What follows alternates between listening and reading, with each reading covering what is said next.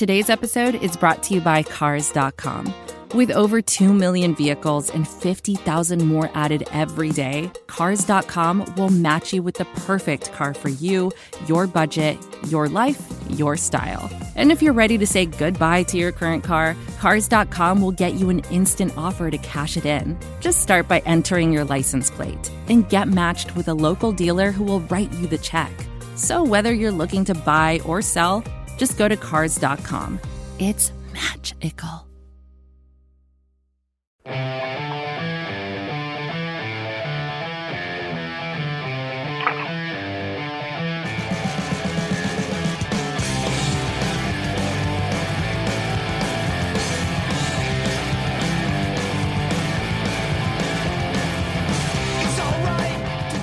Hey, everybody, welcome to the Dawg House, your inside look at the Cleveland Browns off-season edition. Lots to get to. Andy McNamara alongside Matt Florjancic from WKYC Sports in Cleveland.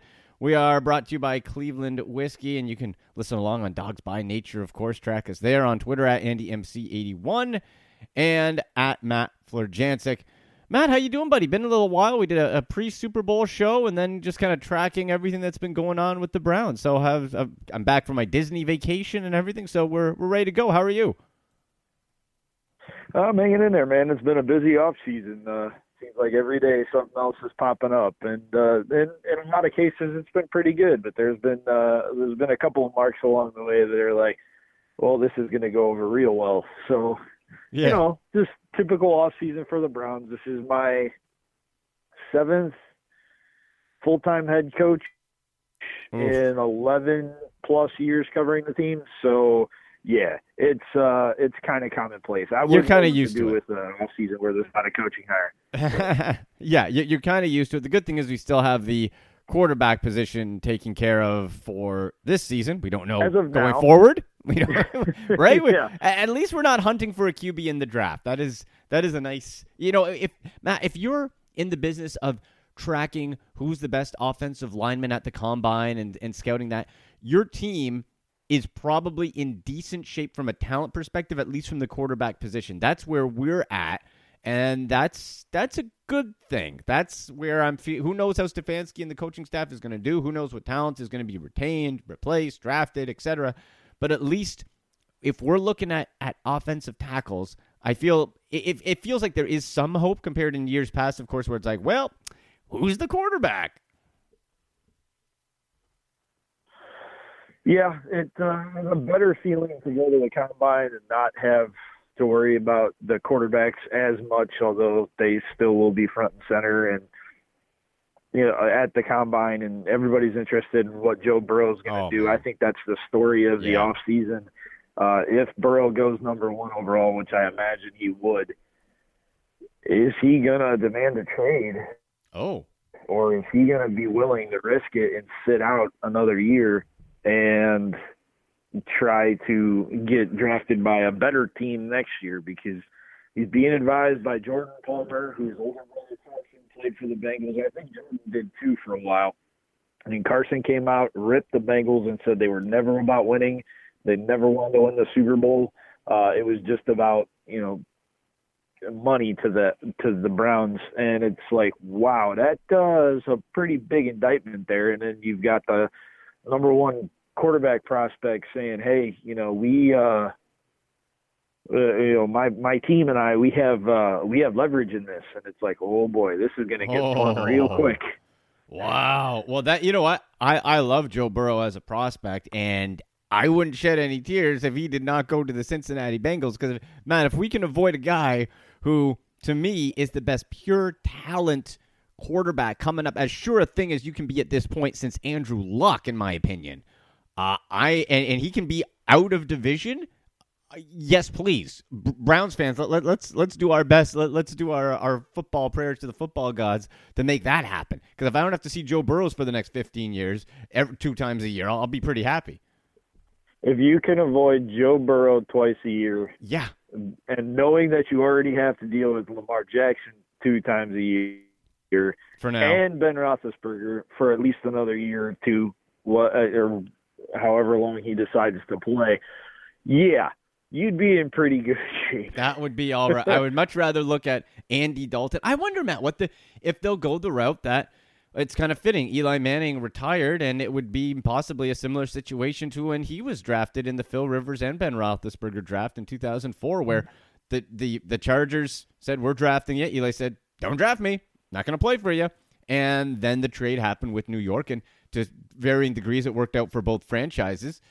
I wonder if we see that type of situation where maybe it's all right. Uh, Bengals draft Burrow, and another team drafts Tua or, or whoever your your prospect of fancy is, and they swap. I don't know.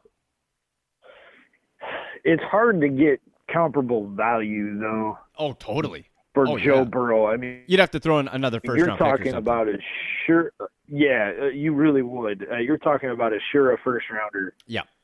As there's been in a long time. Yeah. Like Yeah. you know, he's the consensus number one prospect. He, he's going to go number one overall. But if he's not willing to play for your franchise and he's going to be a malcontent from day one, Oh, you're going to have to come up with another option. That leads to potentially to a Tagovailoa.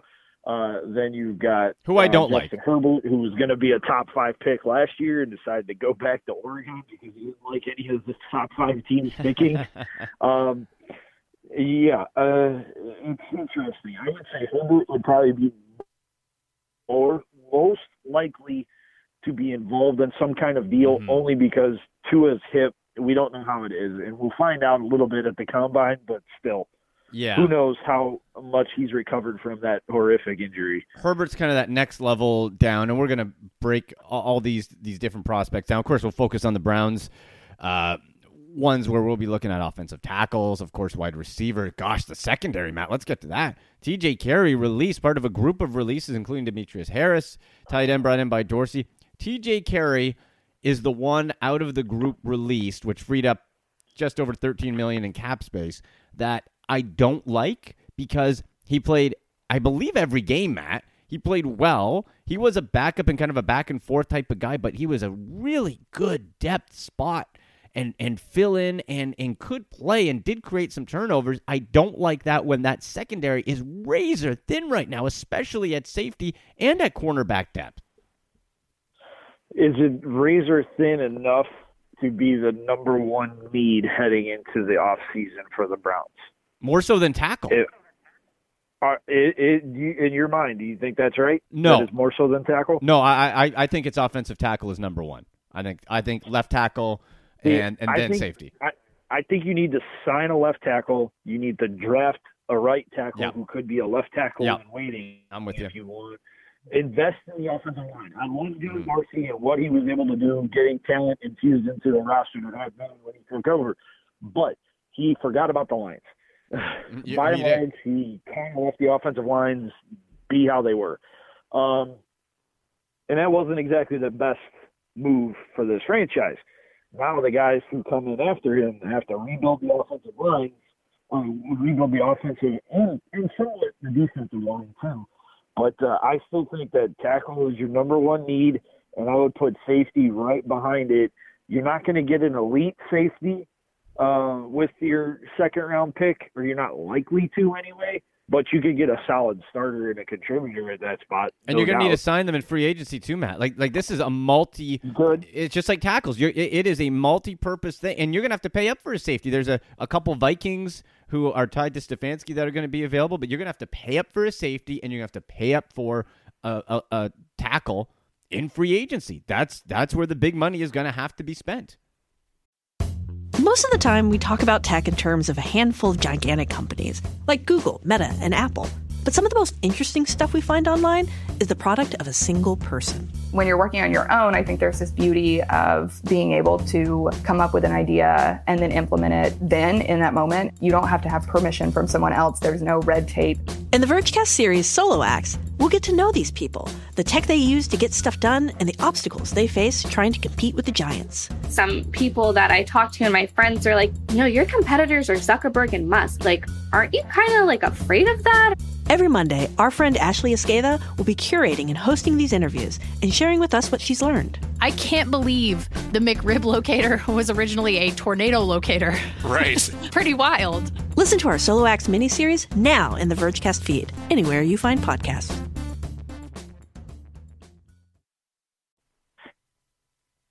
And we don't know exactly what that's going to look like, that yeah. structure, that, that how they're going to spend the money, if they're going to spend the money. We don't know that because this is a completely new regime. They're going to be sort of. analytics driven, even though they said they're scout centric, they're going to be analytics driven uh, to a, a very uh, big degree. And we don't know what they can uh, conceive as being the number one need of this team. We think we know what it is, Right. but those guys in that room, I'm not sure that they've settled on what their needs actually are. Oh boy. Well, Matt, here's the other thing too that gives me a little bit of hope that the offensive line might be addressed is in this previous analytics, the the first version led by Sashi Brown, they did spend sink a lot of money into Kevin Zeitler at that guard position, made him the highest paid guard in football. So the, the, now you had Joe Thomas at that time, of course, but you at least it was addressed. Now I don't know if that carries over. I don't know if that's the same yeah. mindset. I don't know. They gave Zeitler that huge contract because the year before they screwed up on Mitchell Schwartz. Yes, they did. Who, who and just they won a Super know that. I mean, the guy was an all-decade performer at right tackle. Like he's pretty good at football, and you had a contract on the table with him, and you said, "Hold on a second, we're not sure." And then they called the Chiefs, and now he's got a ring. So Yep. you you still need a tackle. You know, Yep. four seasons later. Wow. Great, great planning. Yeah. This is great. Yeah. Exactly. Well, and, and, still and- trying to plug holes from that first regime. well, and, and you still have Chris Hubbard. Like now, you have Chris Hubbard, who I'm fine. I would be totally fine letting go of. I wonder though, Matt. I've read some things that maybe he'd be better suited in a Stefanski style, which is kind of an offshoot of that Kyle Shanahan uh, zone read type because he's more athletic. Now, this is going back to when we remember when Kyle Shanahan was the offensive coordinator with the Browns, when you weren't looking for necessarily power linemen who push forward. You look for athletic linemen that can move horizontal and then go from there. So I wonder maybe Hubbard's a better look, but he he, he has not been impressive in his tenure with Cleveland. Yeah, um, I'll be interested to see how this system works out. I would think that they're going to give him first crack at competition unless they draft a guy number uh, in the first round at number ten. Um, then I could see that guy getting the opportunities ahead of Chris Hubbard. But yeah, I mean, if they feel he's a good fit and they try to take advantage of his athleticism, maybe he does stick around.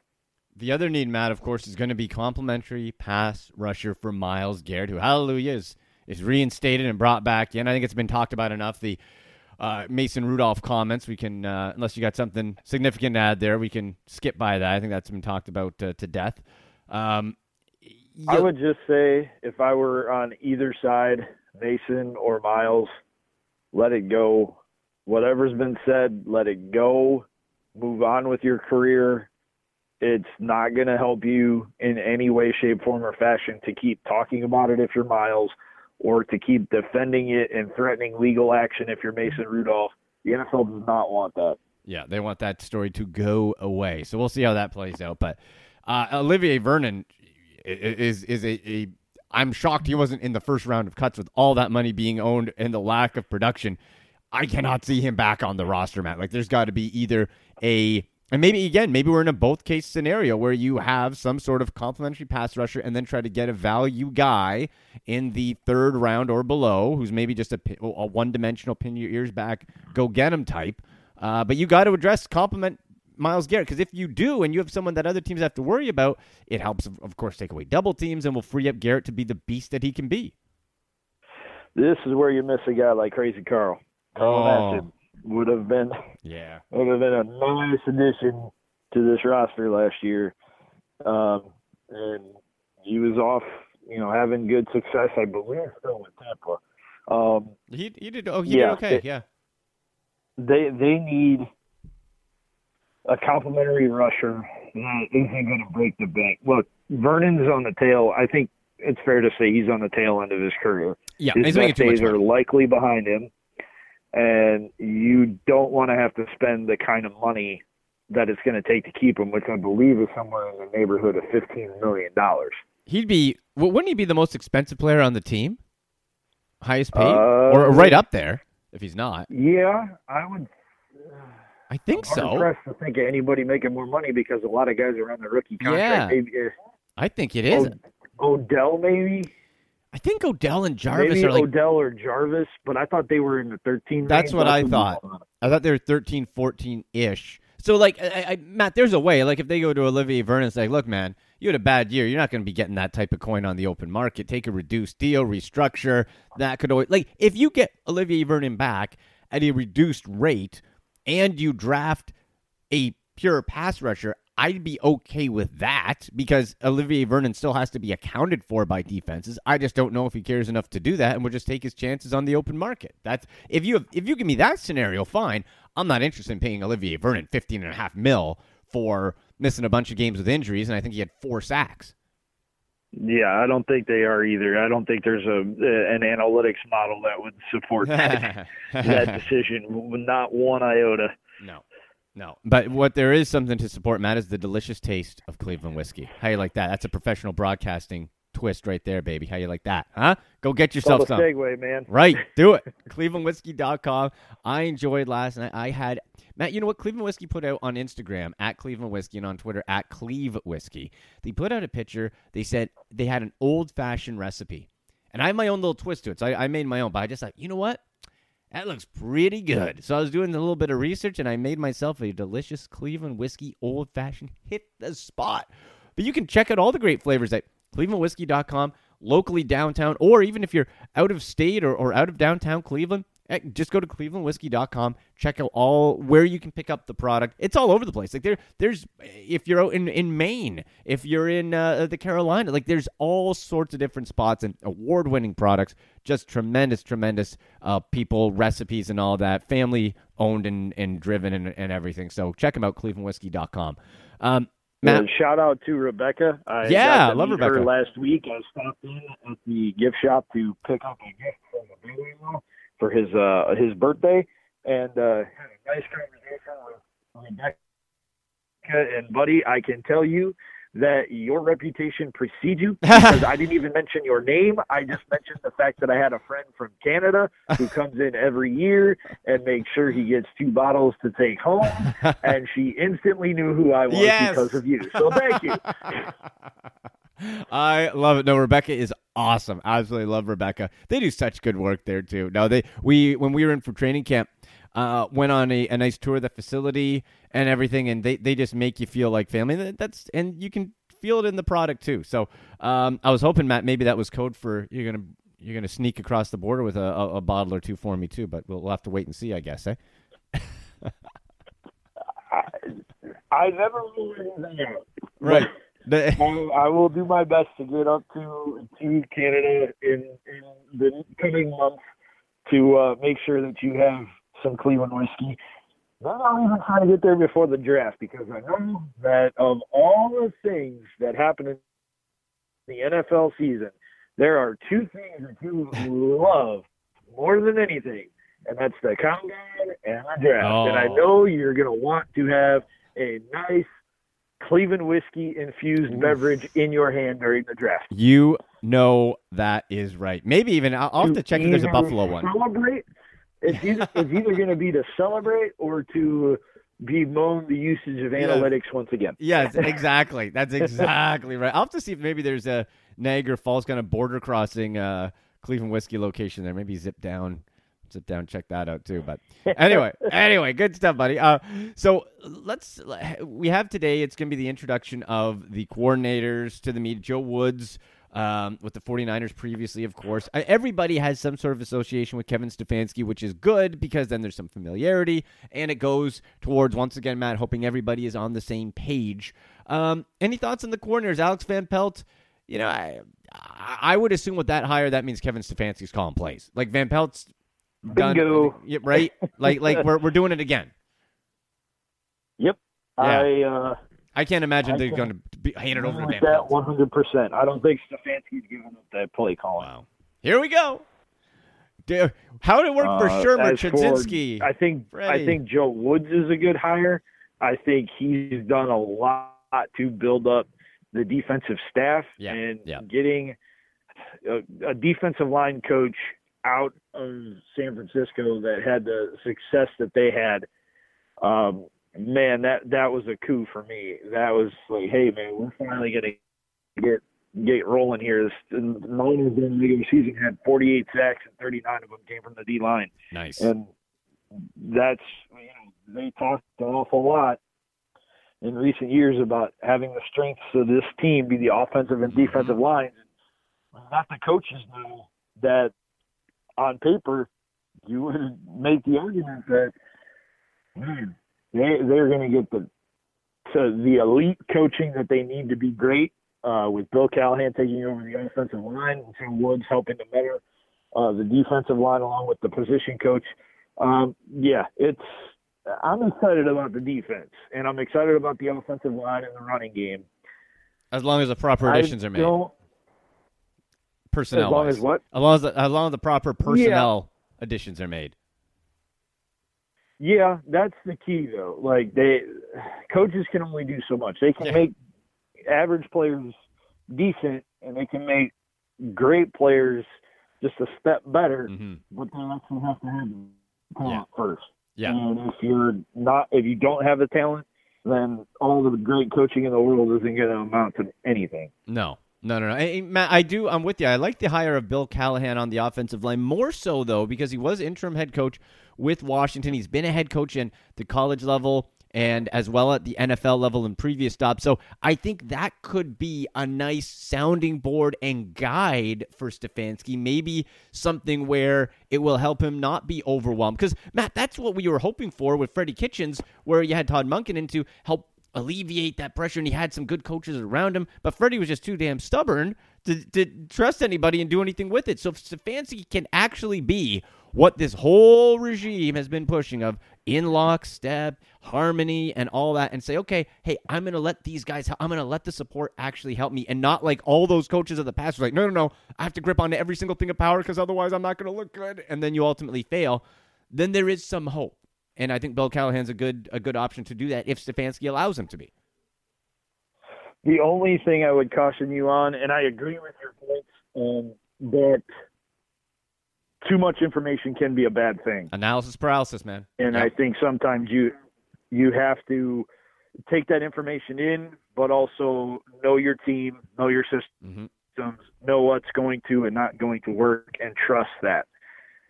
Too much, too many meetings, too many Mhm. voices in the ear, bad bad things happen. Yep. And um, It's true. you know the fact that they they sort of acknowledge that those weekly meetings with the owner are going to have to happen. I'm not a fan of that. Like you want to meet with them on, you know, Wednesday night for an hour and just say, "Hey, how's the week going?" Fine. Monday is like one of your prime prep days. You're you're already started your advance on the next team. You're breaking down film. You're starting to formulate a game plan to figure out what's going to be successful, what's not going to be successful. Um, and then if the other part of it is true, where they have to submit game plans to the analytics department for approval, whew, boy, you talk about getting too much information. I mean, God, God, they'll they'll be crippled when it comes to making decisions because they won't know what to do. Well, Matt, wasn't that denied? Oh, now that doesn't mean it's not going to happen, but wasn't it denied by DePodesta and Stefanski about the submitting of the um of the plays yeah, and all that? It it is, but it is, or it has been denied. But I'm still, eh, Hmm. I'm I'm a wait and see kind of guy on Okay. this one. Okay. I I, I want to see what these game plans actually look like. Yeah. And look, if the analytics department turns this team into a ten and six, eleven and five, I'm not going to complain at Let's all. go. Yeah, I'm just going to sit back and enjoy the ride. Just let, let's get to the playoffs. Let's go. that's right. Um, I don't know. We'll ultimately see. I mean, that's the thing is we we we can talk a lot, uh, but we don't know anything yet, and we won't know anything for another seven months. No. Yeah. And there's still Seven so. Oh God. before we know anything when the real bullets start to fly, as they like to say in the NFL. Yeah, and there's still so much to go. There's the combine, which is starting up February 27th. We'll give you, we'll make sure we got some great uh, coverage on what the Browns should be looking at and off of the prospects, because myself and, and you will be studying that very closely. Then the then there's free agency, then the draft. There's so much more to come still. Uh, but this is the this is the coaching staff. On paper, looks good. Last year's coaching staff looked good, outside of maybe the head coach. So we'll have to wait and see. But we're we're back to another unproven first time guy. Stefanski maybe looks more of the part, Matt, but uh, heck, you know we've had we've had rough around the edges. We've had full time, uh, long term, older coach. It, it, nothing has has worked. So I'm with you. I'm, I need to wait and see if it's gonna if if it's gonna go and how it plays out. And it begins with getting the damn personnel. You go in with a crappy tackle and offensive line. Sorry, not gonna matter too much. Yeah, I agree. They absolutely have to get. It to be honest with you, I think they need two tackles. I think they. Yeah, I'm with you. I'm with side. you. Um, yeah, I know Hubbard might get a chance to compete, but I'd like a younger kid in there uh, to be able to step in and, and at left tackle. Ideally, you don't want to start a rookie unless it's freaking Joe Thomas 2.0. Um, but if you have to, I mean, there are those things. And, I mean, shoot, they started a rookie who had missed all the training camp, uh, who was an undrafted free agent left tackle, and he played the first eight games of the year a couple of years ago. So, Yep. I mean, anything is possible. Matt, I just But, uh, uh, I, I would be more comfortable going up against an established left tackle in free agency. Well, this this news just breaking via TMZ reports Browns left tackle Greg Robinson was arrested by Border Patrol for federal charge of possession of marijuana with the intent to distribute. Greg Robinson, I don't think you'll be back with the Browns. I didn't think you were going to be back anyway, but now really, whew, Uh, He that's gone. fantastic.